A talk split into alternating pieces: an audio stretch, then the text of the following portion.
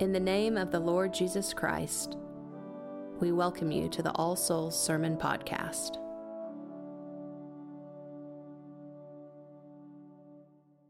Please be seated.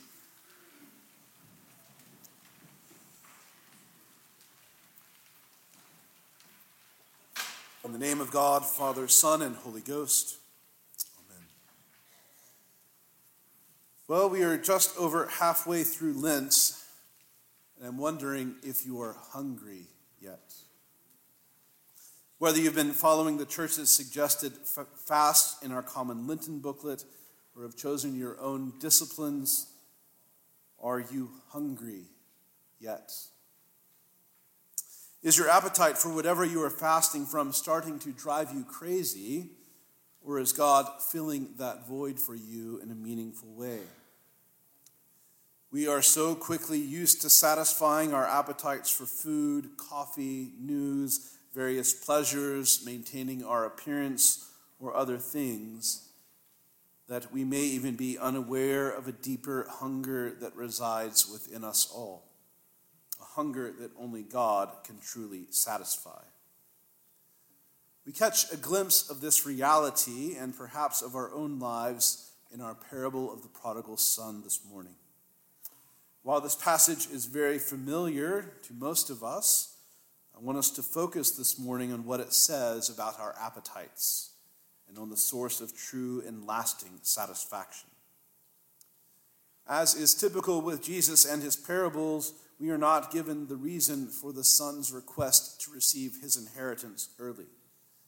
Perhaps he was angry with his family, or maybe he was just another impetuous youth who believed he could do better on his own instead of remaining in his father's house a few more years. I'm sure you have never known anyone like that. His father graciously and kindly agrees. And not many days after, the younger son liquidates the assets and heads off to a far away country. Implicitly, this means leaving Israel, leaving the place where God dwells. The people to whom Jesus was speaking would have innately understood that this journey included a movement away from God. And we immediately learn as the parable continues that the son wastes his substance which is more than just his money. The word here behind the word substance is the same one we use or translate from the Nicene Creed, saying that God and Jesus are of the same substance. Through living his own life and satisfying his own desires, the younger son comes to have little possession, little wealth, and his very being, his substance, is diminished. You and I have also received our livelihood from the Father. As we've mentioned here many times before, and as Paul reminds us in the epistle today, all things are of God, are from Him. How often do you and I take what God has given us and, like the prodigal, set out to satisfy our own desires and our own appetites? Perhaps we set out to be the best in a particular area, to achieve a particular goal, to enjoy sumptuous foods paired with fine wines. Whatever our appetites, we frequently seek to satisfy ourselves and to be self sufficient. I'm certainly guilty of that myself. In at least some ways, we waste what God the Father has given us. And I wonder, too, if you and I are not diminished in our own substance. The younger son in the parable is a classic example of short sighted instant gratification. It was good and fun while it lasted, but it didn't last long. The younger son suddenly finds himself with no choice but to hire himself out as a common laborer and is assigned the task of feeding the pigs. In Jewish culture, swine are considered unclean animals, he was serving that which was unclean. And as we soon discover, this wasn't even a means of subsistence living. His meager earnings did not even allow him to fill his own belly with food. He longed to eat the husks that the pigs were eating. He was starving. Short of death, this was as low as he could get. For some of us, the story of hitting rock bottom may be all too familiar. Others of us have maintained our ability to satisfy our own various cravings, perhaps not recognizing that the things we consume are very poor substitutes for what God the Father would give us. In the sixth chapter of John's Gospel, we hear Jesus say, I am the bread of life. He that cometh to me shall never hunger, and those who come I will in no wise cast out. The bread that I will give is my flesh. Similarly, the fourth chapter of John's Gospel, Jesus tells the Samaritan woman that he that drinketh of the water that I shall give shall never thirst. In chapter 7, we learn that that living water is the Holy Spirit, which we receive through faith and our baptism. Jesus, who himself comes from the Father, is the only one who can completely satisfy all of our appetites and desires. Our ongoing binging of whatever worldly enjoyments we prefer might be preventing us from recognizing that we, like the younger son in the parable, are actually starving. The church father Ambrose, who was bishop of Milan in the fourth century, puts it this way He who does not know how to be filled with eternal nourishment always suffers starvation. I ask again are you hungry yet?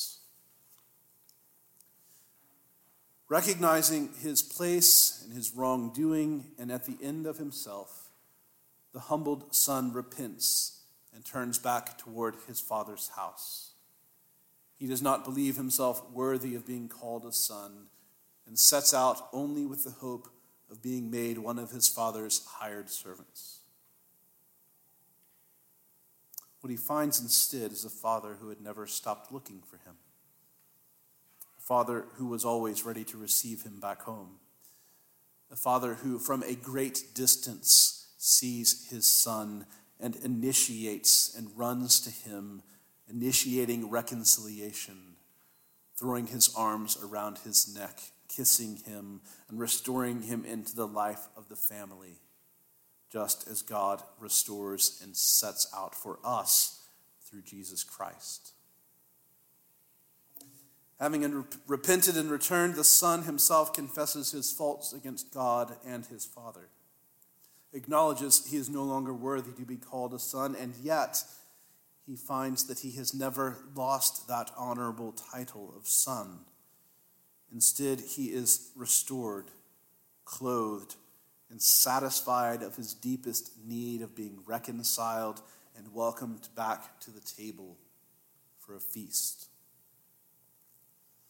Wherever you are in your faith or in your Lenten disciplines, are you hungry yet? Part of the reason the church encourages Lenten disciplines is so that you and I will arrive at Easter intentionally unsatisfied, allowing God to help us be aware of our appetites and our desires and to reorder them such that we desire the one who can truly sustain us. We desire God more than food or things. As we turn away from the trappings of this world, we discover that the Father is always there waiting for us to receive us and to run to us with his loving arms, reconciling us to himself.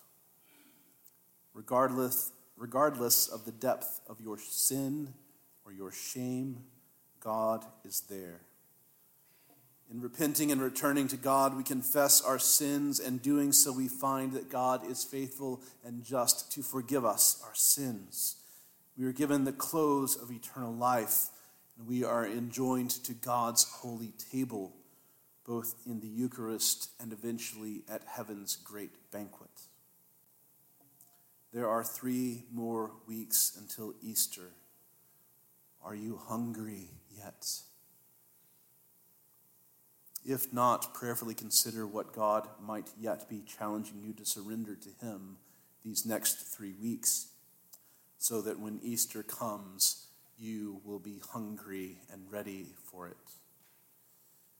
And if you're already well aware of your hunger and your dependence on God, then I implore you not to be like the elder son, but to acknowledge the joy of reconciliation. And as Paul calls us this morning, to take on the mantle of being an ambassador and sharing this message of hope and love and reconciliation with those around you who desperately need to come home.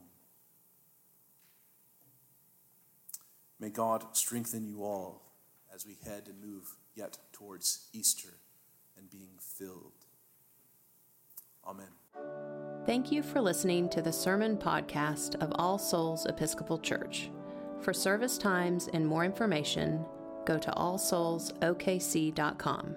God be with you.